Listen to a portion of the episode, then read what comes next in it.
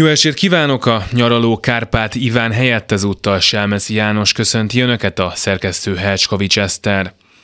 A Tompa utcai szivárványos padból szék lett. És valami ilyesmi történt a magyarok fizetésével is, bár előbbire legalább még le lehet ülni, utóbbiból viszont már neccesen fér bele egy siófoki lángos, és mindkét esetben eljuthatunk még a sámlíg is.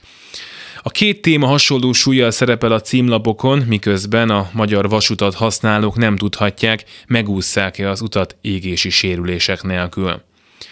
Rég volt már a magyar társadalom ennyire ideges, mindenki az lenne, akinek kevese van, és az a kevés is napról napra kevesebbet ér. Az elmúlt évek relatív biztonsága és egyébként sem egetrengető gyarapodása semmi vélet, egy havi fizetésből nagyjából annyi kiló kenyeret lehet venni, mint tíz éve, szóval megint szarul élünk. A pénz máskor szakajtóval szóró magyar állam pedig, miközben ástoppot vezet be, amitől a dolgok drágábbak lesznek, bombán kotorászik az üres zsebében.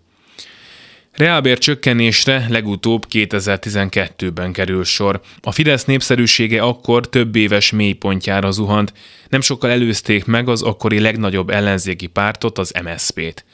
Támogatottságuk 20 és 30 százalék között volt, ehhez képest most a teljes népesség nagyjából fele mondja magát Fidesz szavazónak, pont annyian, mint a választás előtt.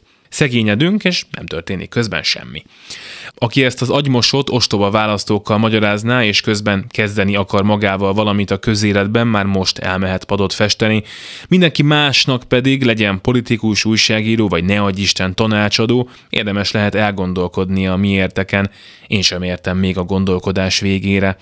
Mostani tudásunk szerint hiába zuhan régen látott mértékben az életszínvonal, mégis akkora Fidesz győzelem néz ki a 24-es két választáson, amekkorára még nem volt korábban példa.